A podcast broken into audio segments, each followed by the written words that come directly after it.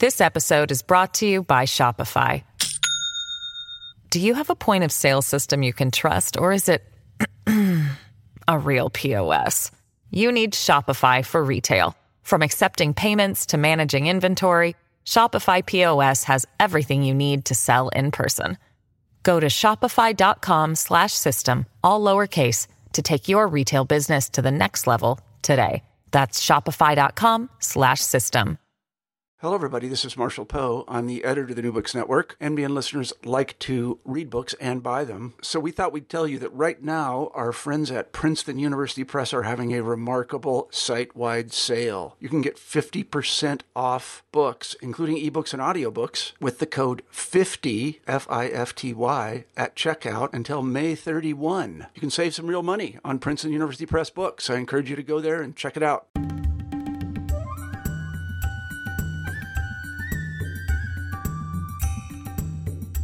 Welcome to New Books in the Indian Ocean World, a podcast series on the New Books Network.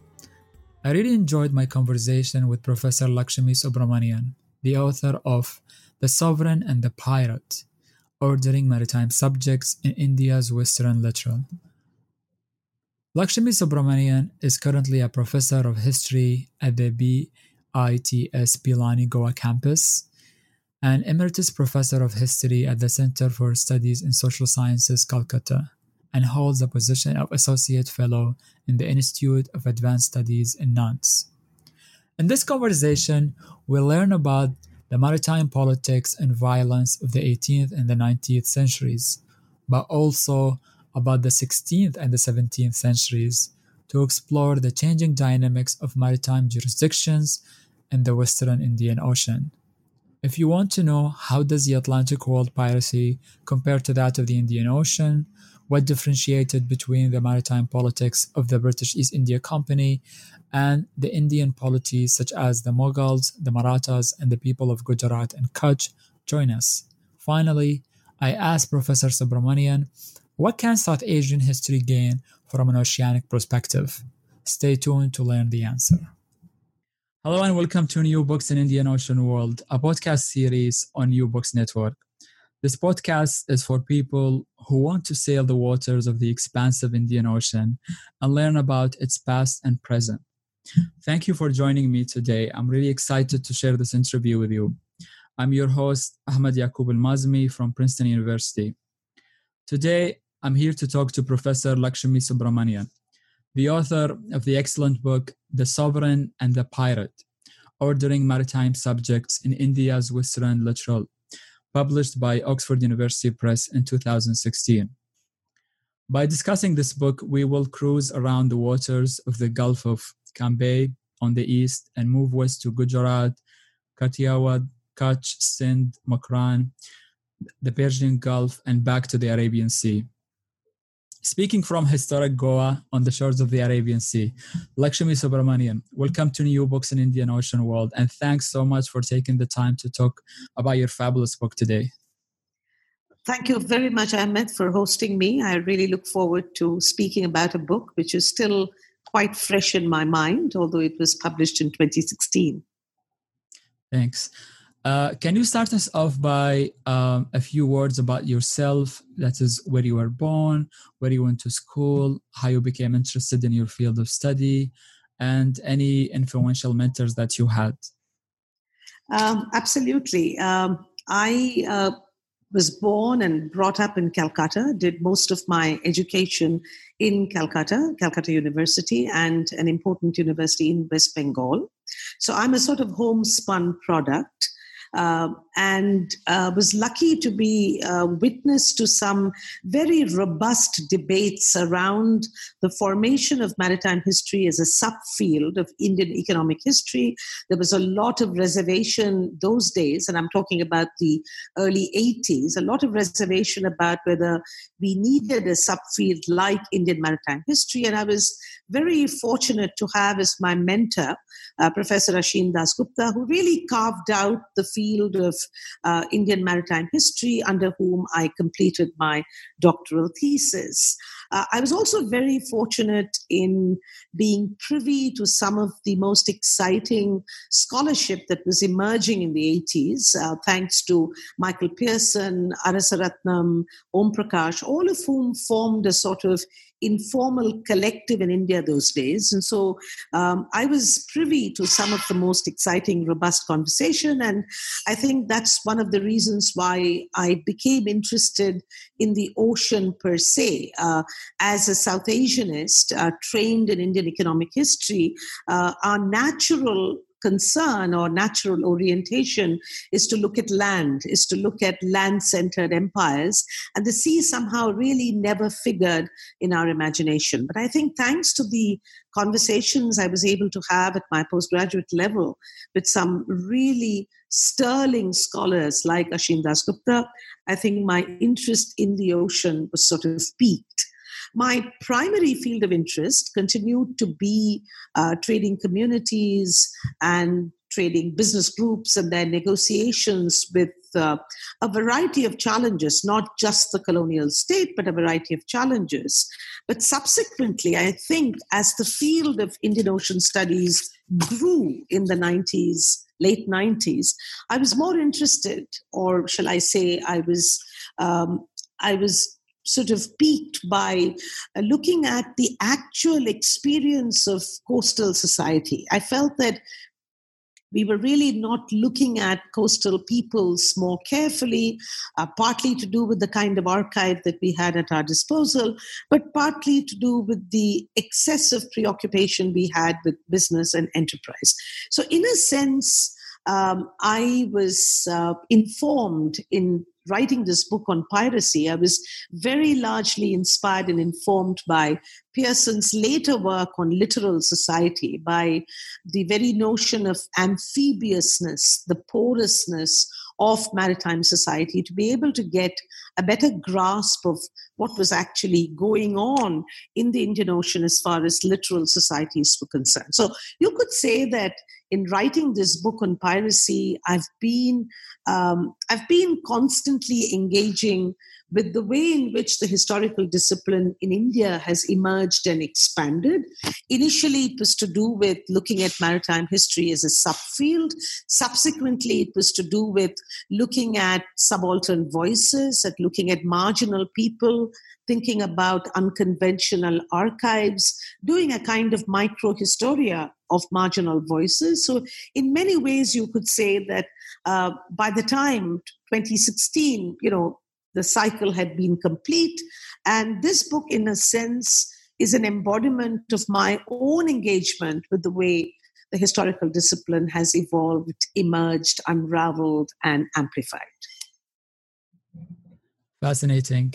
Um, I really envy you for having met all of these great names, um, which I aspire to learn from.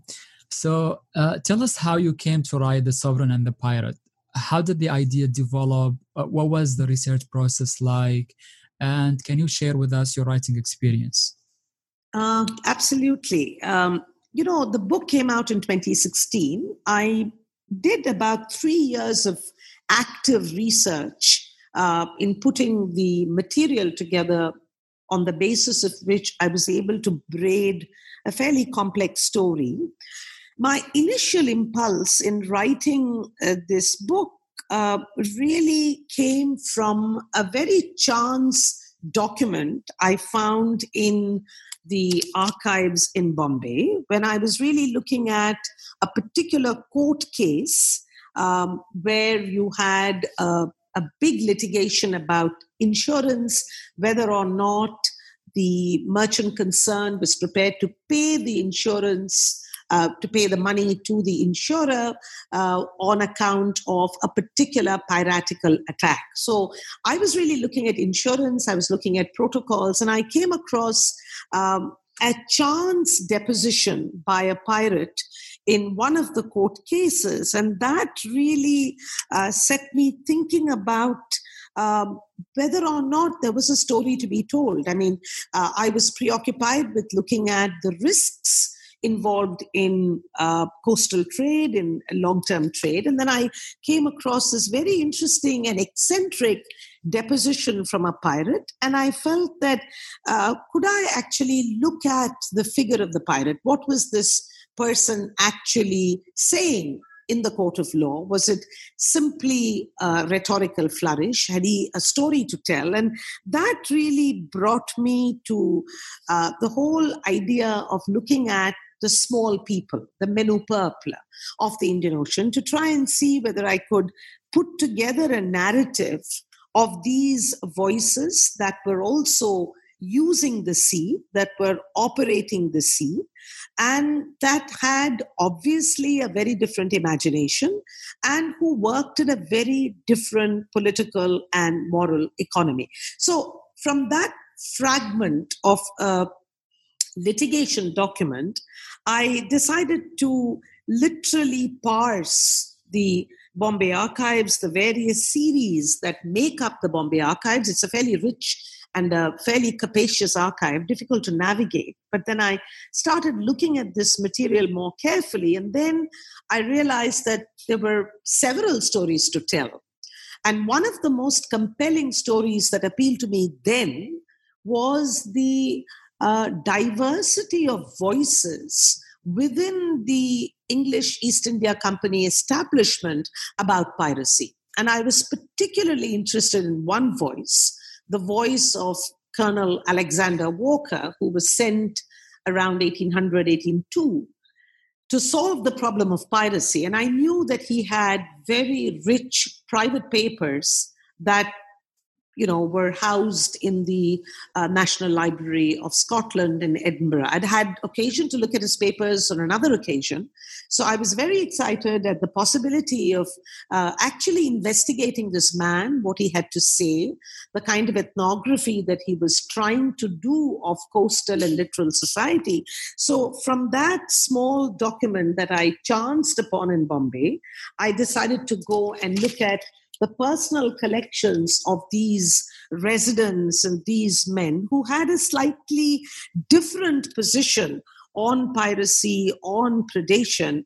And that then brought me to try and think about this project in all sorts of, uh, you know, exciting ways. So that was the research. And the research happened between 2014 2015 uh, i was able to go to glasgow for a while on a fellowship and i used that to go to the uh, edinburgh library uh, look at the walker material which is really very very striking and very rich in terms of its uh, very nuanced understanding of local society. And i felt that a very complex story of coastal society, of littoral society, of maritime experience could actually be constructed. So that was the research process. Probably I really enjoyed doing the research because um, I was pursuing uh, the musings of one man. I was looking at the uh, views of one very sensitive ethnographer I was looking at the judicial depositions of pirates, which I realized was very difficult to read and uncode. And then once I'd got most of the material under my belt, I sort of wrote it. Uh, it took me about a year to write, and uh, the writing process was a little hard. But on the other hand, uh, besides being a story of piracy and maritime politics or littoral politics of the 18th and early 19th century, it was as much to do with the archive. So, at the core of the project, of course, is the story of the littoral uh, pirate, the mm-hmm. littoral mm-hmm. actors. But at the base of the whole story really is the archive. I was as interested in trying to grapple with the challenges of working with a colonial archive with all its signatures, with all its biases, with all its silences. And it was as much an exercise in historical method as it was a story to be told. So that really was the writing process. It took me a fair bit of time. It took me about a year, but uh, I, I, really enjoyed doing it. So, uh, you know, yeah. I have really no no regrets Th- thank thank you for writing the book. Uh, anyone who reads the book actually can appreciate the thick footnotes and the research that you put into it. And we will turn back to um, the archives later. Um, but I would like us to uh, start um, delving into the book because the book is so rich and there are so many things uh, that are, are, worthy of noting. Um, so you've mentioned the book is about piracy uh, and pirates. It's about law. It's about littoral society, and it's about the many uh, maritime polities uh, in the Western Indian Ocean. Uh, the book is divided into five chapters with an introduction and an epilogue. Um, for the introduction and the first chapter, which is called Setting, uh, I would like to ask you um, this question. The Indian Ocean have been uh, typified in many uh, historiographies as representing a specific kind of space, a space devoid of politics before the arrival of the Portuguese. Um, so, how would you how would you describe maritime politics and violence in the Indian Ocean? in the period that the book covers between the end of the 18th century and the beginning of the 19th century, compared to the era prior to the arrival of the Portuguese by the turn of the 16th uh, century? Yeah, that's that's really an excellent question, and uh, in a sense, it uh, it frames uh, my concerns when I began writing the book. I mean, we've all been fed on the staple diet of the Indian Ocean as a relatively uh, free sea with uh, relatively less violence in terms of politics and control than compared with other oceans. Now, I'm not suggesting that such a characterization is completely uh, facile. I think it's an important characterization, and I think it's to do with the fact that the Indian Ocean was exposed to a particular form of legal and military violence for a particular characterization of the Indian Ocean to happen. On the other hand, I was very conscious of the fact that a lot of interesting work had been done by scholars like Prange and Patricia Risso,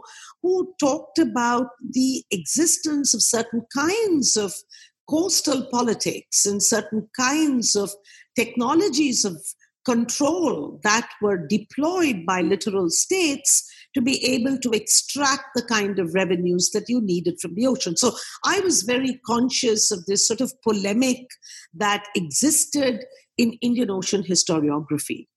However, in writing this particular book of this particular timeline, I was particularly interested in making two important points. I was interested in suggesting that the Indian Ocean was a different kind of regulatory space. You did have the Portuguese, and you did have uh, Mare Liberum becoming a closed sea, and you did have new technologies of control and regulation. But I also do believe that the ocean retained some of its individual autonomous character in spite of the aggression of the Portuguese. That's one. The other point I wanted to make in this book was that by the time we come to the late 18th century, the topography, the legal and political geography of the Indian Ocean had changed, and therefore one had to study both littoral politics and littoral violence at the intersection of custom, both religion and state, market, gray markets, and migration.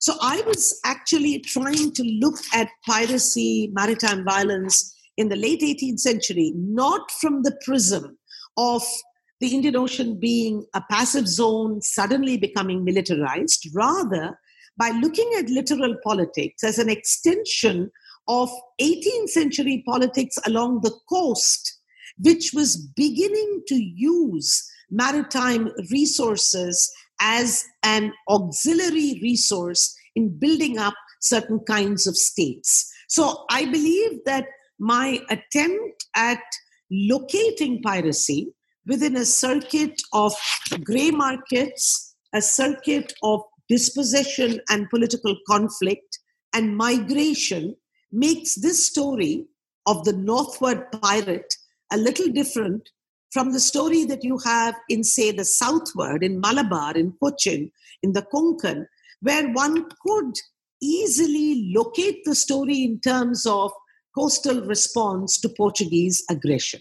I think by the time we come to the 18th century, the nature of littoral politics has actually changed along the Indian Ocean. Uh, yes, and and also in the in the in the first chapter in the setting, um, you set the scene uh, literally uh, for the book, and you engage uh, in a comparative framework uh, where you are uh, probing these uh, these uh, sort of uh, facile comparisons with the Atlantic world during the early modern period. So, uh, how did you find um, these two basins when when it comes to you know maritime violence? What are the differences in scale and volume? And how would you describe the practice of privateering in the Mediterranean and the Atlantic uh, as compared to the Indian Ocean? Uh, yeah, very good question. I think uh, we need to make a distinction between the Atlantic and the Indian Ocean immediately as far as uh, indigenous piracy is concerned. Uh, for my period, I was particularly struck by the fact that the piracy that we speak of is really literal piracy and not high sea piracy.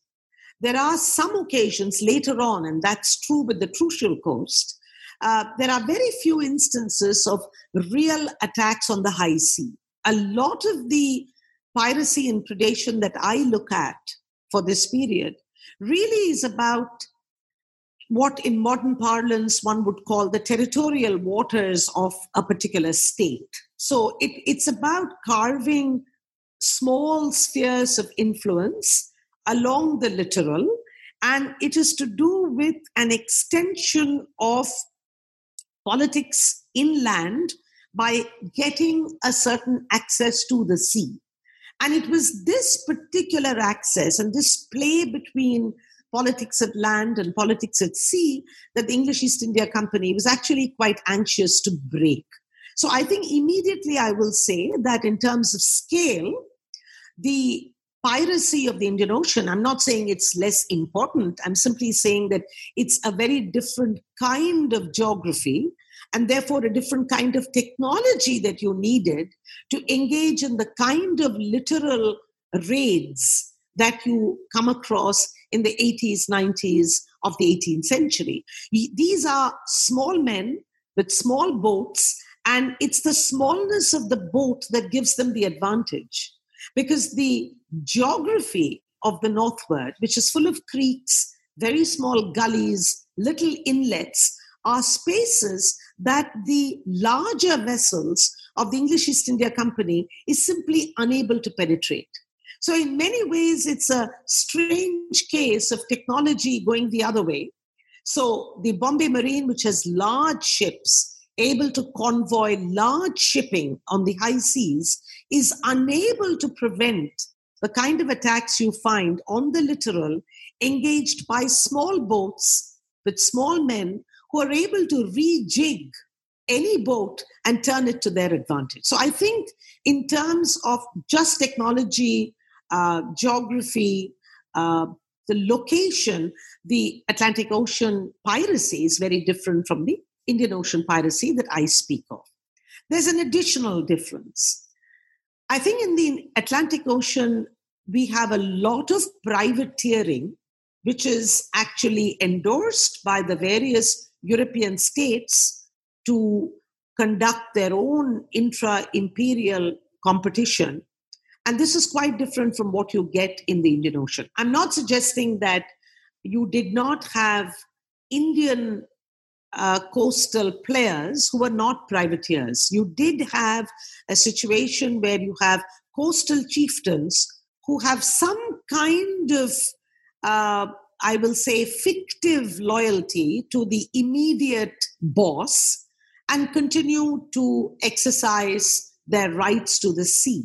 But this particular, uh, shall we say, association with a state is not so clearly defined. So, although you have coastal chiefs who might uh, profess some kind of loyalty to, say, the Mughal state, which is the overarching state in the 17th century, or to the Maratha state, very important in the 18th century, most of the coastal lords become quite autonomous and independent. So I don't, I don't want to look at them as privateers entirely. I will say that there is a degree of um, you know of support. It the piracy can be seen as a nested right within a larger structure of political authority. But on the whole i will say that these are men who can double up as privateers but who also have an independent conception of their control over certain maritime resources. It could be shipwreck it could be fish it could be fishing rights it could be you know a, a certain degree, certain nautical miles off your immediate station that you call your own. So I think that uh, I would not compare, uh, I would not make that easy comparison between European privateers and Indian privateers. On the other hand, I will argue that European officials who were very quick to dismiss all maritime action in the Indian Ocean as piratical sometimes missed the more important political conceptions that these men had about the water, about resources that they wish to control. Absolutely. Um, uh, I'm, interested in these uh, local polities. If you can say more about them, who are the Mughals? Who are the Marathas? Uh, who are the rulers of Kathiawar? Uh, because often we hear that gunpowder, uh, gunpowder empires were landed empires. They were not interested in maritime politics. And in this book, you show that um, the Mughals and the Marathas and others were quite invested uh, in maritime politics. Uh, so, if you can reflect on that, and how did they contribute to what you call new littoral configurations? And why was it not a situation of legal pluralism?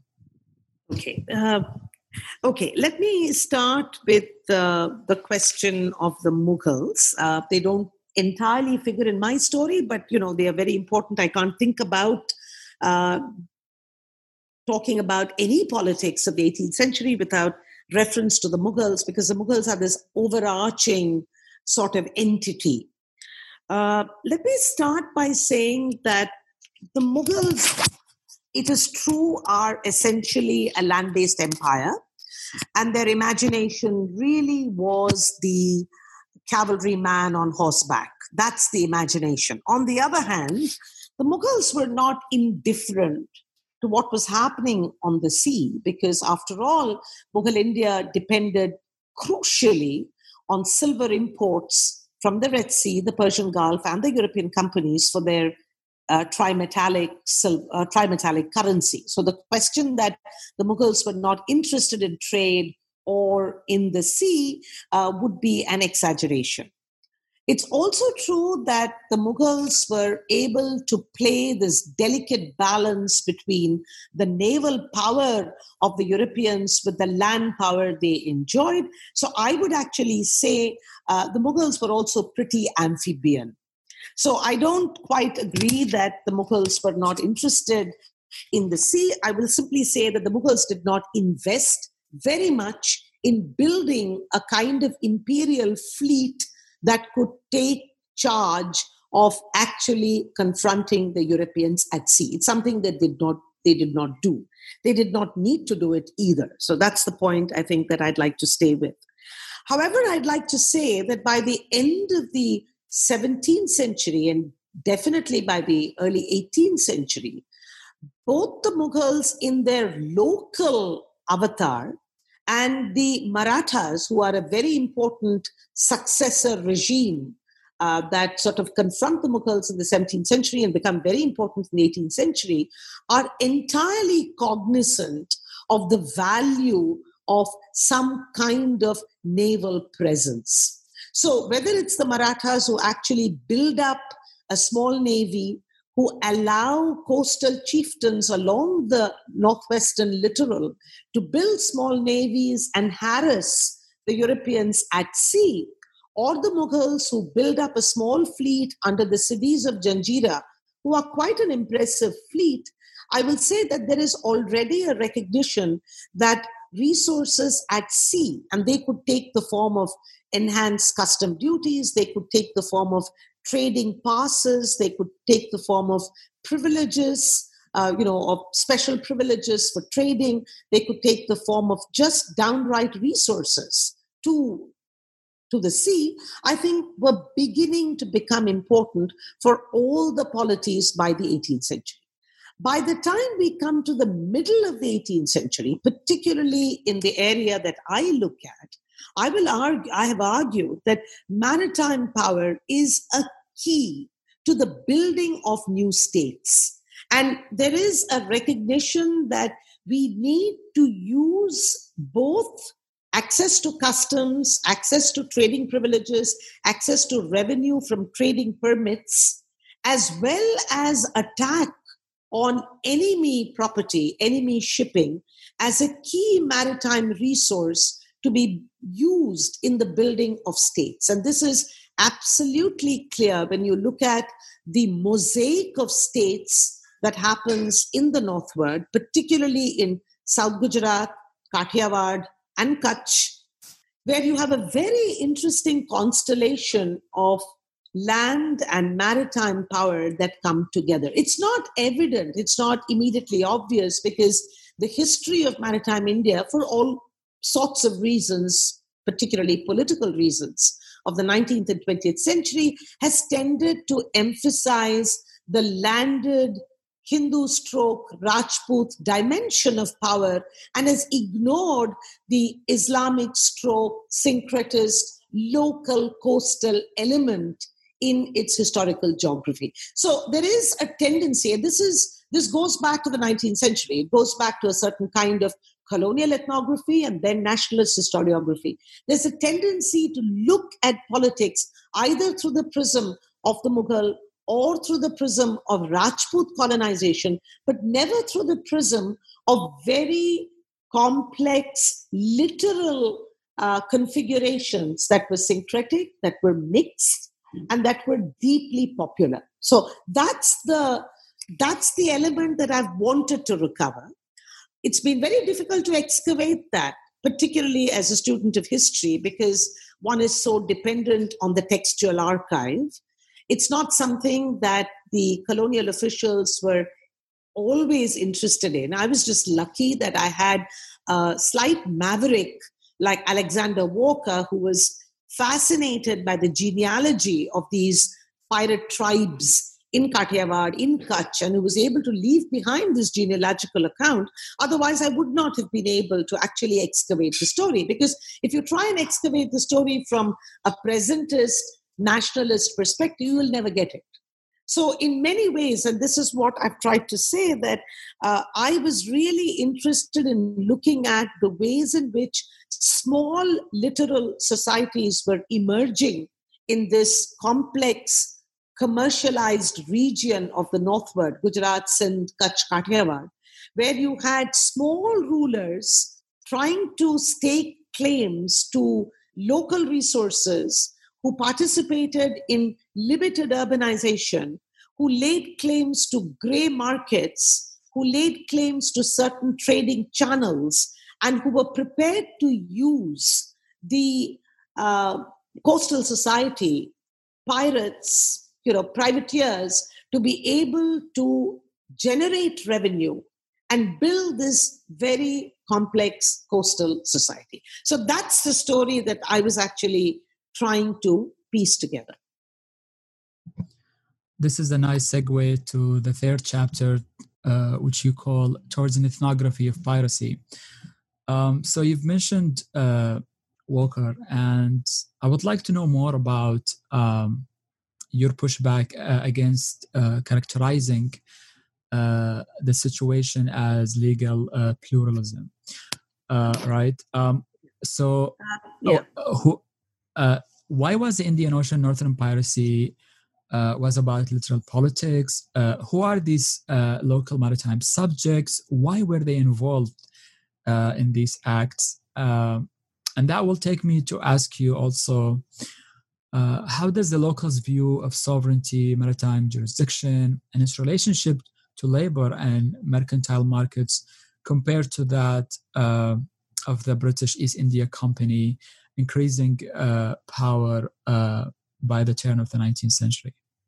Yeah, very good. I'm glad you raised the question of uh, legal pluralism. You know, I was uh, one of those you know historians who very very impressed with uh, benton's work and jennifer payton um, you know i've been in conversation with these scholars. But i'm not entirely convinced that we can use the idea of legal pluralism uh, for the indian ocean certainly for this period. I think first of all i think and i think this will tie in with the question that you're asking me about uh, coastal society uh, their perceptions of sovereignty what is it that they really wanted to do what were they engaged in See, I really think that we have to be very careful about uh, about classifying pirates. I think uh, if you go deep and look at the story of both uh, states like uh, Junagadh or Bhavnagar or Okhamandal, which is a strange kind of confederacy, I think we need to reckon with the fact that there is a hierarchy of power. And not all men would be similar kinds of pirates who engage in the kind of legal posturing that Benton talks about. For one, I think that we have to make a distinction between states uh, who may or may not use certain communities to engage in maritime violence and use that to bolster their revenue basis. And we have to make a distinction between those kinds of rulers and actual communities who engage in occasional raids, who double up as pilots, as steersmen, and as pirates, but who have a certain network in place a network of intelligence, a network of recruitment, and who have a certain kind of politics that is quite difficult to pinpoint. So I'd like to start off by saying that uh, pirates themselves did not always engage in legal posturing. I feel that they were participating more in a kind of moral economy. I don't find my pirates constructing legal stories or legal documents. In fact, it's only later, from about 1800, when you have Walker trying to tell, uh, you know, his superiors and these pirate states that look, come to some kind of agreement. Let us try and find a way, in legal terms, of uh, sharing our sovereignty with each other. Let us try and find some kind of formal edifice to be able to get rid of the problems that we are both facing that you actually have the idea of law being introduced. For the most part, the my protagonists at the top might have occasional reference to uh, Mughal law, might have reference to customary obligation on the right to shipwreck, the right to compensation, the right to maritime resources under the water. This is what belongs to me. And beyond that, you know, might be free. That kind of demarcation of maritime waters. And you have the smaller men who might work for these state actors and who might be completely independent. So that was the that was the challenge because I had my pirates, my protagonists could be one season working for established rulers could be the Raja of Junagadh, it could be the Raja of Porbandar, and at times they could simply say that I'm not going to listen to anybody and I'm just going to go and engage in a raid and attack a company ship and get what I want.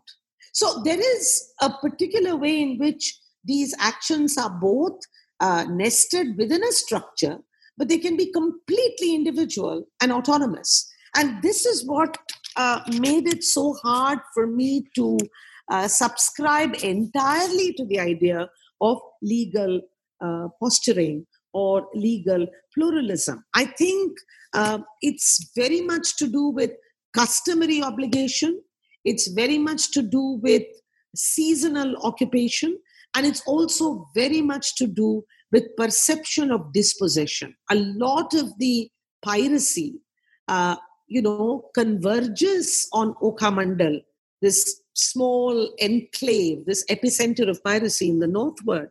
Um, when you have, you know, wave after wave of uh, campaigns of military cleansing operations by the English East India Company on various states in the northwestern littoral, forcing small mobile coastal communities to keep moving. So, this is this mobile moving geography that I am trying to capture by looking at piracy, which is not necessarily anchored within a state, even. They might be anchored for some time, they might just completely go away at another time. Uh, so, you know, some of my uh, actors uh, find their way uh, to Kutch in 1812, they find their way to Makran in 1814. Suddenly, I find them in records much later in the 1820s when, uh, you know, you have problems in the Trucial coast. So it's really, uh, it's, a, it's a case of moving geography. It's a case of a forced migration. Uh, it's a case of uh, these men are willing to work within a political economy that has got small states, that's got merchants who use them to collect debts, uh, merchants who have control over certain gray markets, whose goods are procured by piratical voyages. So it's a complex political moral economy, um, evidently not so insignificant that the English East India Company wants to break. Uh, but it's not the kind of markets that you find in continental India. It's not the kind of markets that the English East India Company really want to control.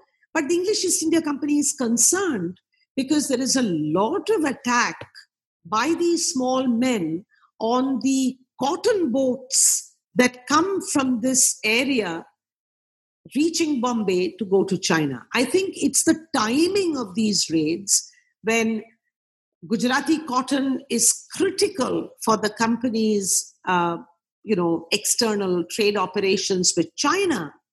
That I think the company is absolutely forced to think about uh, eliminating these piratical raids. I don't think that the company was even very clear about uh, their own conception of sovereignty. Sure, they wanted to convoy trade, they wanted their pass to be the uh, sacrosanct pass, but there is a huge gap between what they want and what they uh, what they do as practice. This is something I try to bring out in my book that you have the anomaly of empire. You have this convoy that does not want to send its boats on time. It's too expensive.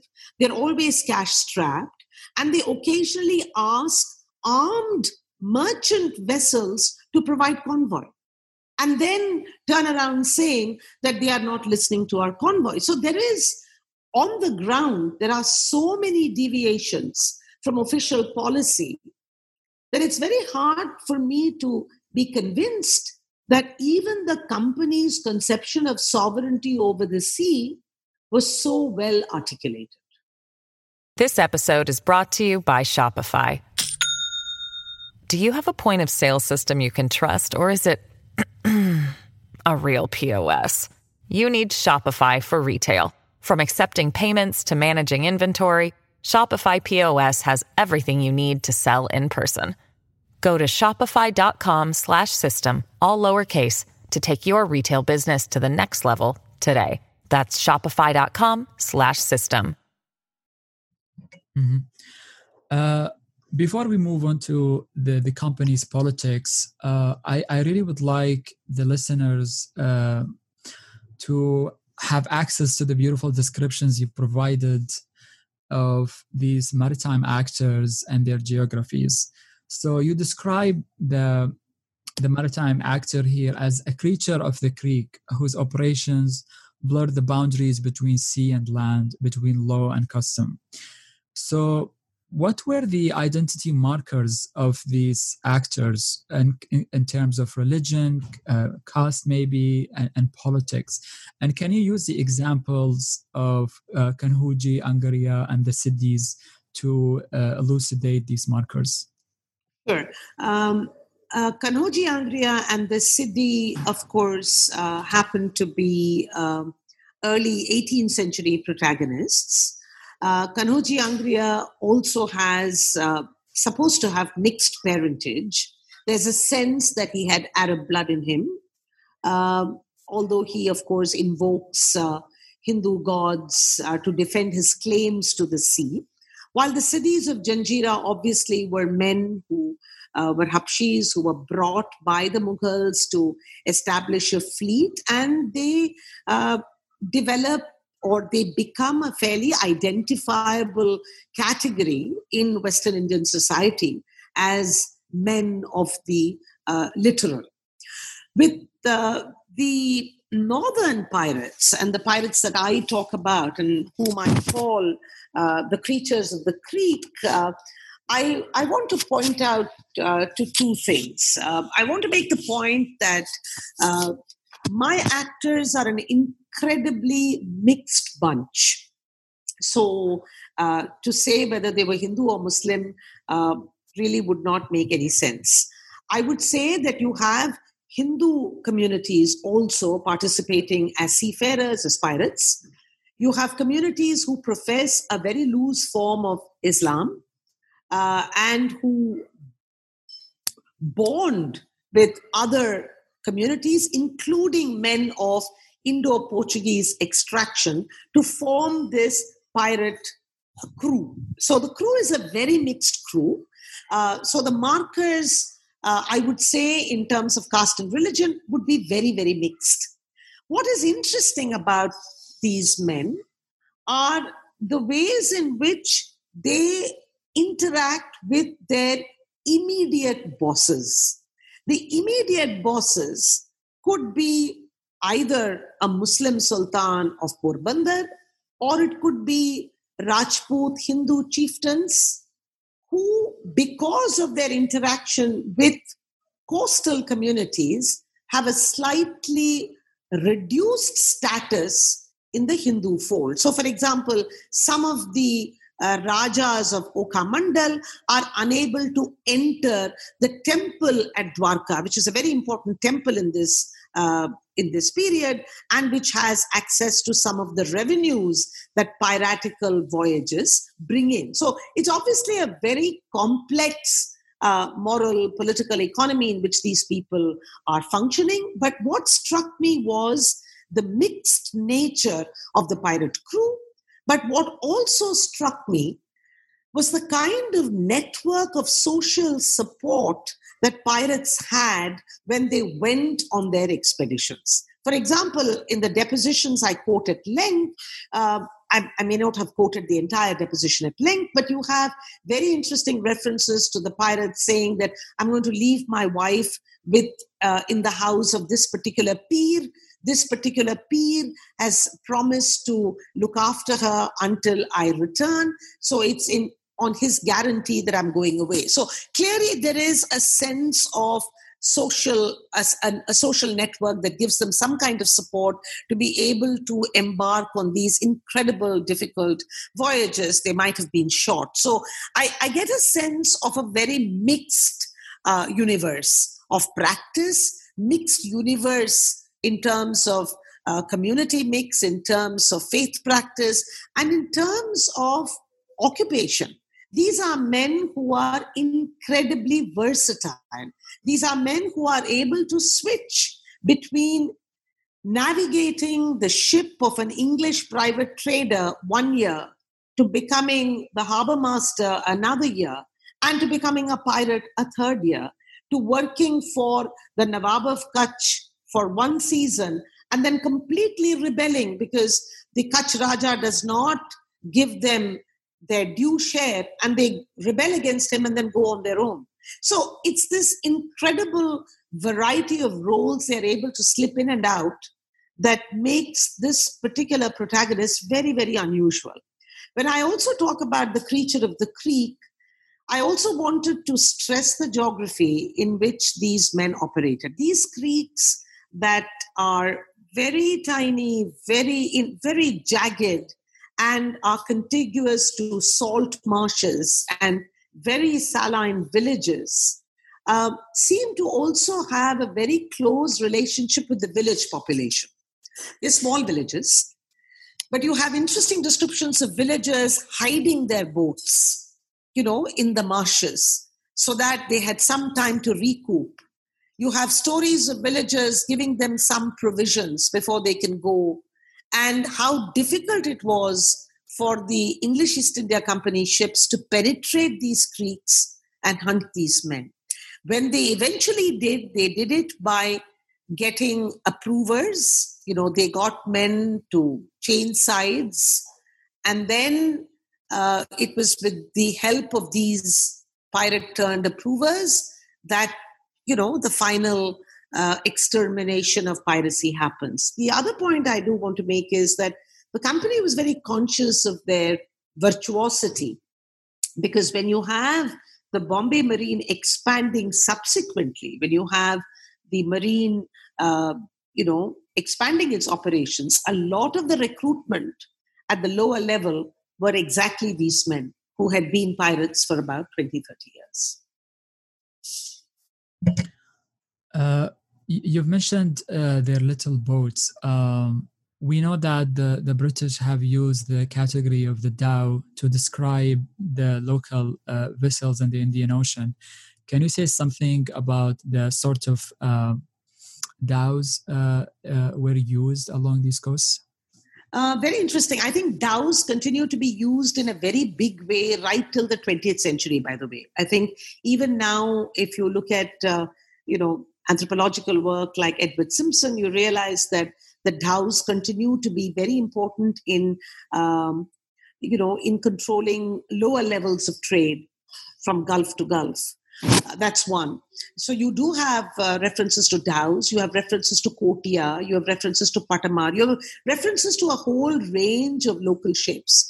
But what struck me when I looked at these boats, and you do have uh, them categorized in the colonial documentation, not as exhaustively as you would have liked.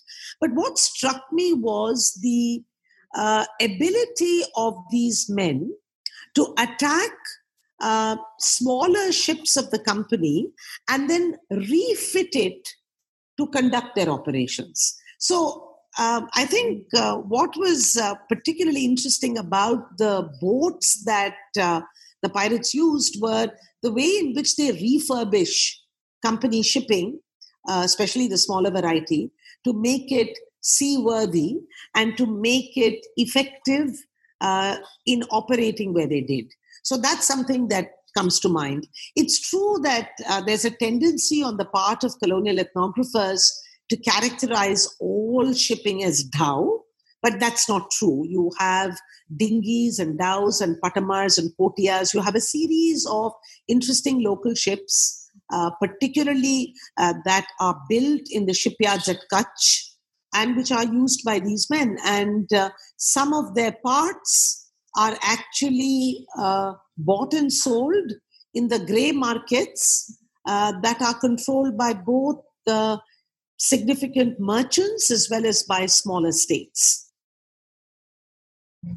Interesting. Um, so, so yes. Uh, so you have these vessels uh, of different shapes and sizes that are all lumped together under the category of the dhow, which becomes also a symbol of defiance of some sort. And that takes us to the fourth chapter docile subjects and subaltern resistance. Right. Um, so I would like to know about uh, why the British established uh, naval force, the Bombay Marine in Western India. Uh, why did they attempt to monopolize uh, the the maritime space, and how did they, as you call it, create a situation of political instability that undermined existing arrangements between local units and the littoral populations. What were these arrangements and how were they undermined by the British? Um, to begin with, I think the Bombay Marine uh, really become comes into its own in the early 18th. Of course, it was there before, but by the early 18th century, the Bombay Marine comes into its own as the most important police force that is meant to provide convoy services to indigenous uh, and European shipping on the Arabian Sea.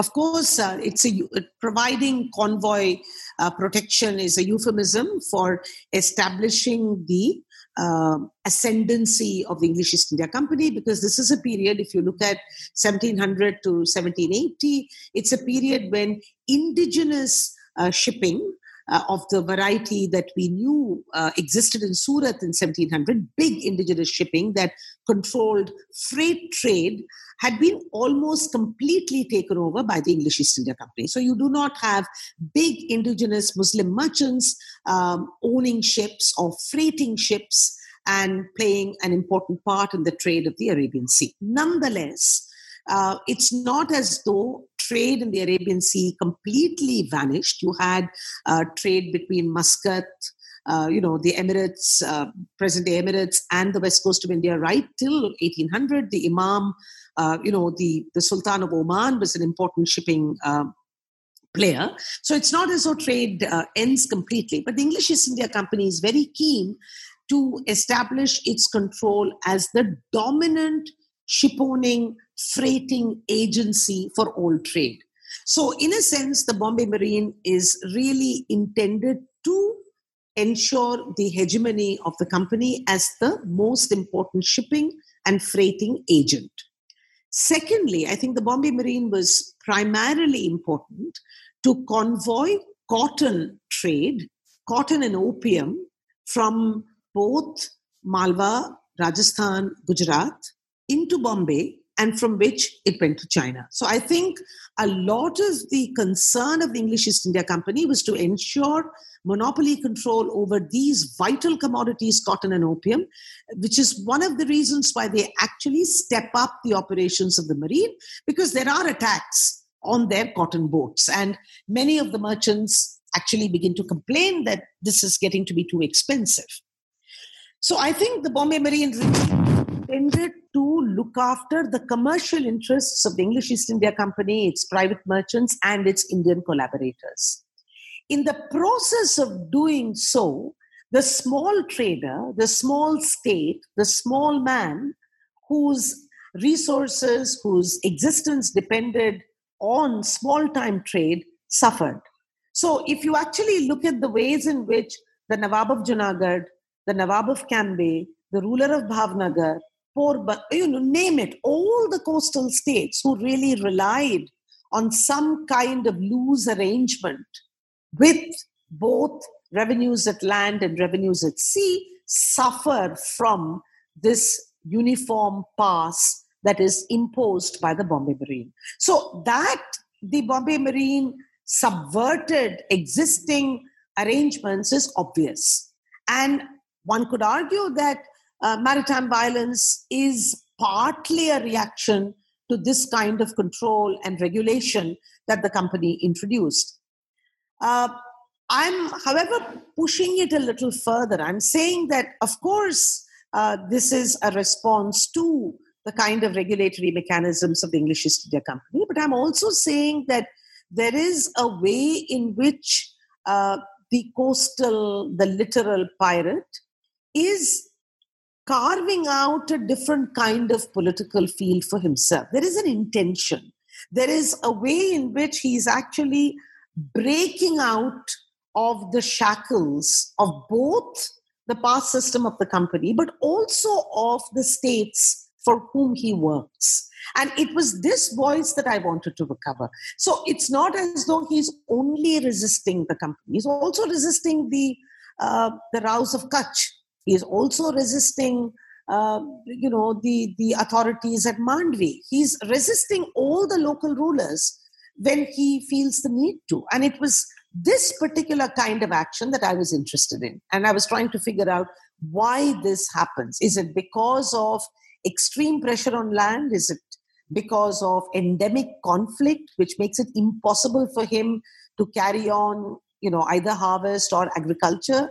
Is it to do with the fact that trade has contracted and he no longer finds any uh, occupation as pilot or navigator? He has this difficult pass, the company pass to negotiate. So, all these reasons then make him this uh, figure of, shall we say, I don't want to romanticize it, but figure of resistance, figure of some kind of intention, you know, uh, intent to rebel against the shackles that he finds himself in. Mm-hmm. And I think this is really productive to think about intentionality in these actions and the possible uh, political meanings. Uh, so, what were the consequences of the company's failures in terms of liability for lost cargo, ships, and most importantly, claims to legitimacy? Uh, well, I think um, until 1816, it's uh, it's anybody's game. I, I don't think that the company was able to exercise the kind of control they wanted. Uh, and you really have a 50 year period of real altercations. So you can have, uh, you know, some negotiation, you can have some resolution, but eventually the conflict begins to brew again. But I think by 1820, uh, much of the uh, depredations along the coast of Gujarat are actually over. And uh, the company has, after the 1820s, cotton ceases to be important. And so the, uh, you know, the need to provide convoy and protection to cotton shipping also diminishes. And increasingly from the 1820s, the company really becomes not a maritime state, but a landed state. So the company is really at this, I mean, after 1815, after 1818, when they have acquired formal control over the Indian subcontinent, they are much more interested and invested in looking at revenue regulations. They're in, interested in looking at how to extract land revenue. So the uh, importance of maritime control, I think, is no longer such an important priority. Also, remember, after the 1820s, you don't even have Napoleon in the scene. So, that threat of the French rivalry, which sort of erupted very briefly in the late uh, 90s and the early 19th century, also has gone. So, in many ways, I will say that uh, the maritime frontier is no longer such a priority or a preoccupation with the English East India Company. Much more uh, important is land revenue in South Asia, and much more important is the Trucial Coast. I mean, after the 1820s, the interest really is to go and see what's happening in Oman and Muscat, and you know, going further into the Arabian Sea littoral, and that will take another 20 years uh, to contain and uh, to discipline. So I think uh, uh, this was a period when it, this is the cusp, you know, when the company is sort of entertaining conceptions of some kind of sovereignty, some kind of cleaning up operations. Uh, the company is hell bent on protecting its cotton trade, and you have this eruption of violence for 50 years um, in the form of uh, what I call littoral piracy. Mm-hmm. Uh, so you talk about uh, the, the, treaties between Bombay and the rulers uh, of Kathiawar and how these treaties were abolished after 1810. So why were they abolished? Uh, how these structures were themselves the results of increasing British control, uh, domination in Western India? Yeah. Know, the point is that from 1802, when Walker comes into the field, Walker is an unusual resident. He feels that it's very important for the English East India Company to understand local realities and not impose a kind of uh, fictive legal principle on men who had no idea of what the British were talking about. He also genuinely believed that the English East India Company were making a mistake in uh, compelling these uh, states, these small states and small communities, to make good compensation. He felt that this was a vicious cycle. The more you put pressure on them to get resources, the more they're going to go into a cycle of piracy and violence. And he felt that this was a terrible idea.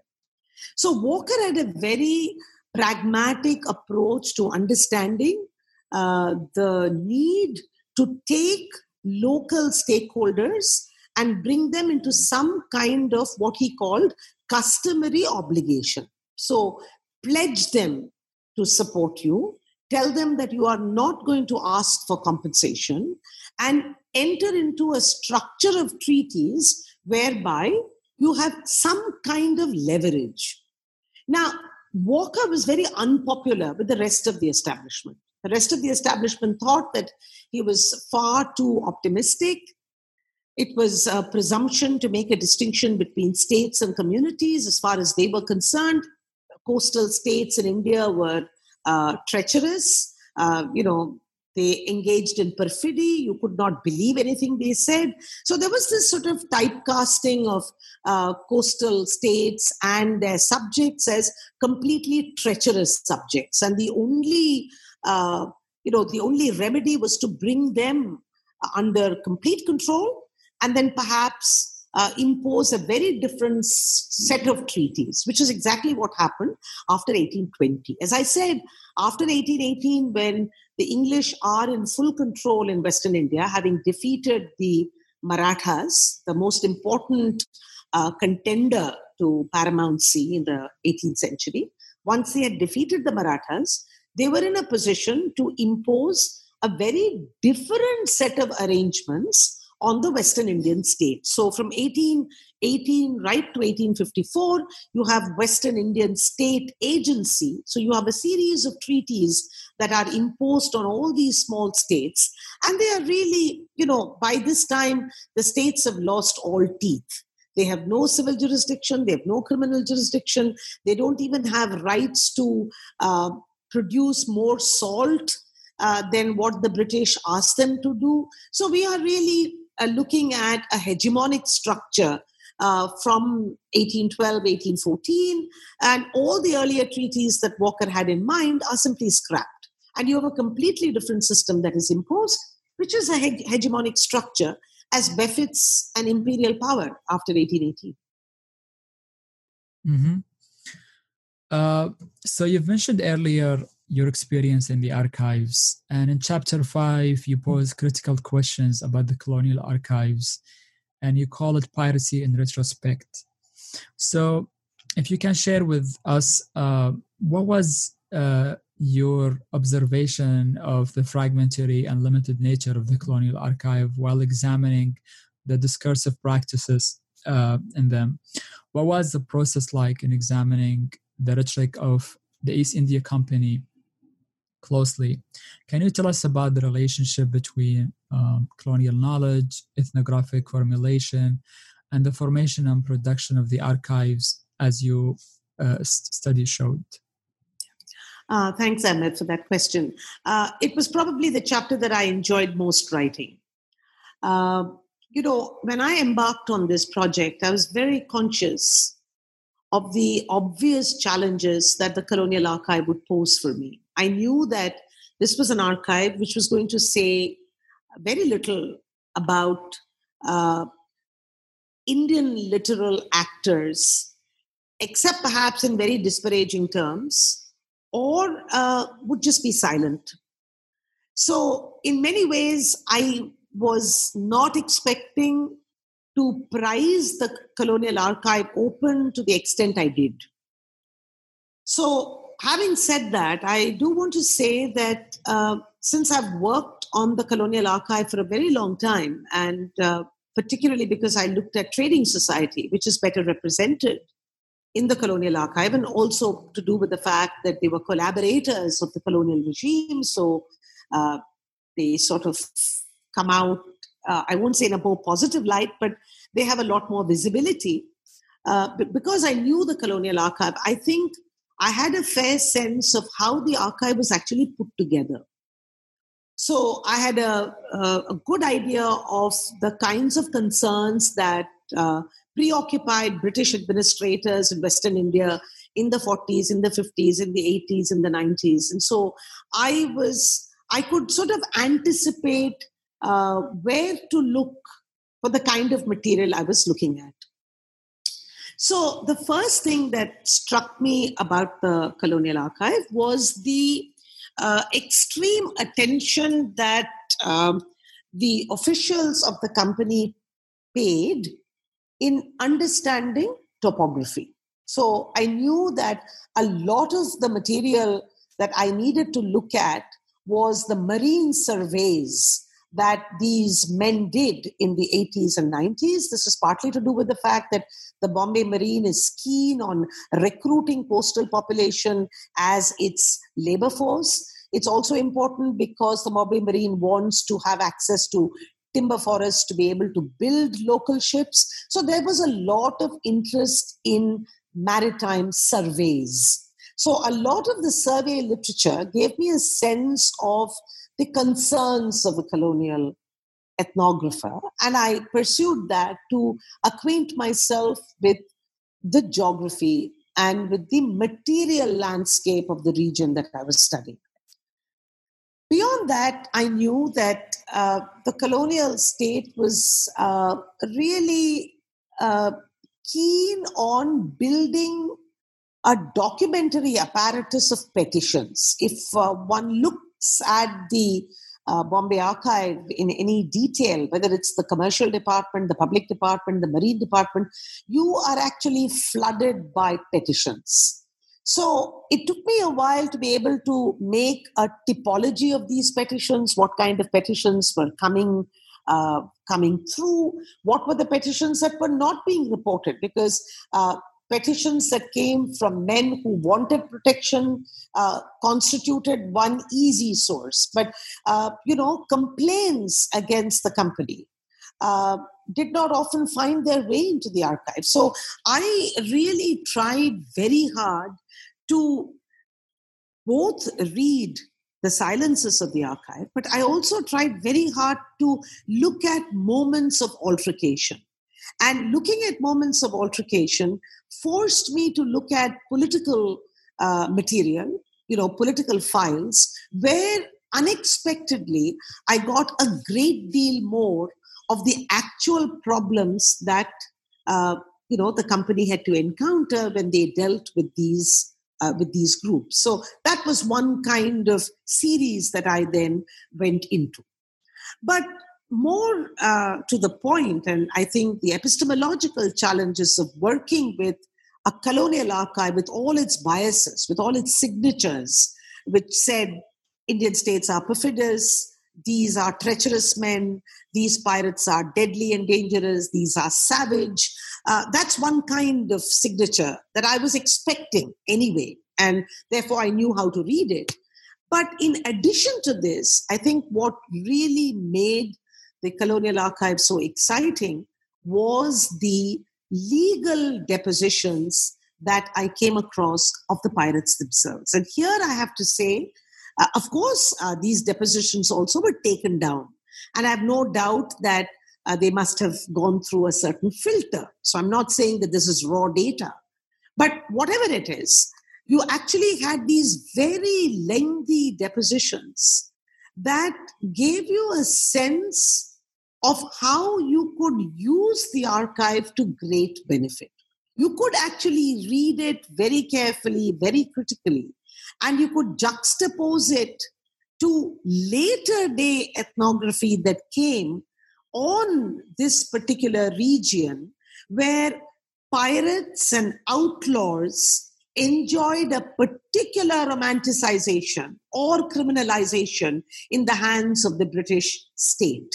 So, by looking at the archive as it was being produced in the moment, after all, Walker, Walker was writing in 1805, the colonial depositions were coming in 1812, the archive was being put in the present, it was being assembled in the now, but I could then compare it with the later day representations of the same people 20 years, 30 years, 40 years, and then reading this particular archive as it had been constituted with the kind of vision that was coming 20 years later really gave me uh, a set of pointers to how to read. So I think when I wrote that chapter, it was really about how the archive was being produced, what kind of knowledge interested the company men, from marine surveys to ethnographies of local population to local society to politics, and then juxtapose that with later day representations of uh, Rajput valor, of uh, you know coastal barbarity, of the dreaded pirate, of this kind of representation that comes retrospectively, I think gave me a, a set of uh, you know gave me a set of tools to read this uh, with much greater sensitivity than I would normally have. So it was not just saying that the Colonial Archive says this and that's all we have, but nor was I prepared to say that the Colonial Archive was banal. It was not. The archive was put together for a particular purpose. The archive, because it was put together in a particular context, I knew would carry certain signatures, certain elisions, certain omissions. And then reading later day representations gave me this opportunity to go back to the archive, to go back to the fragment, to go back to all this mixed bag of depositions and petitions and representations and marine strategies to be able to tell the story to the best of my ability. Yeah, and I really found the, the chapter useful uh, as a graduate student and thinking about reading uh, along the grain and against the grain. And um, it's it's really important that historians, uh, um, you know, share these sort of uh, readings uh, with their readers because it helps us to go j- beyond just the footnotes to understand, you know, how the, his, the historiographical craft functions in the archives. Um, so, in the epilogue, you bring it all nicely together and you consider the idea of littoral society for understanding the politics of piracy and linkages between the littoral and the hinterland. And you take the narrative further uh, to talk about uh, the 19th century uh, in 1830s and on to to say that really Law, despite all of these efforts of the East India Company, was still changing and information, and you contend that law to be invoked against piracy was not so simple. Um, I would like to use this epilogue also to think about the maritime uh, the, the, the littoral societies um, for thinking about South Asian history. Uh, at the beginning, you've talked about nationalist narratives and how they preclude certain conversations and certain historical readings. Um, so, uh, after writing this book and other books that you've written about medieval uh, seafaring, um, what can South Asian history gain from an oceanic perspective? Mm, that's a very good question. I mean, how do oceans matter? Do oceans matter? It's a great question. You know, it's something that I keep thinking about. And um, um, I think just to say that uh, by using oceans and basins as categories, geographical categories that might help us conceptually advance the field, it's not saying much. I mean, we've said that nation states and the nation and territorial spatial units, uh, shall we say, the myth of the continent, we've stayed with this for a very long time and we know all the uh, loopholes that have arisen uh, with this kind of uh, nation state centric narratives. So, my question then would be, uh, or an attempt to answer this question how do oceans then help us? Uh, uh, explored the myth of the continent. Yes, at one level, I will say that unless we have a clearer understanding of uh, waters, of maritime spaces, they could be extended ones, they could be littoral ones, uh, I don't think we can really make much a sense or we can't make much meaning of uh, ideas such as integration, ideas such as movement, ideas such as migration. Uh, you know, these tend to be just words. These conceptually do not help us with the historical imagination. So perhaps if we think about the constant play between the ocean as the ultimate highway of communication, of ideas, of portability, of mobility, then perhaps we think about mobility and migrations and interactions much more fruitfully than we do now. Because I think this is perhaps where uh, at least an attempt to engage with the maritime imagination might help us cut through some of the insularity of national narratives that seem to come with land space.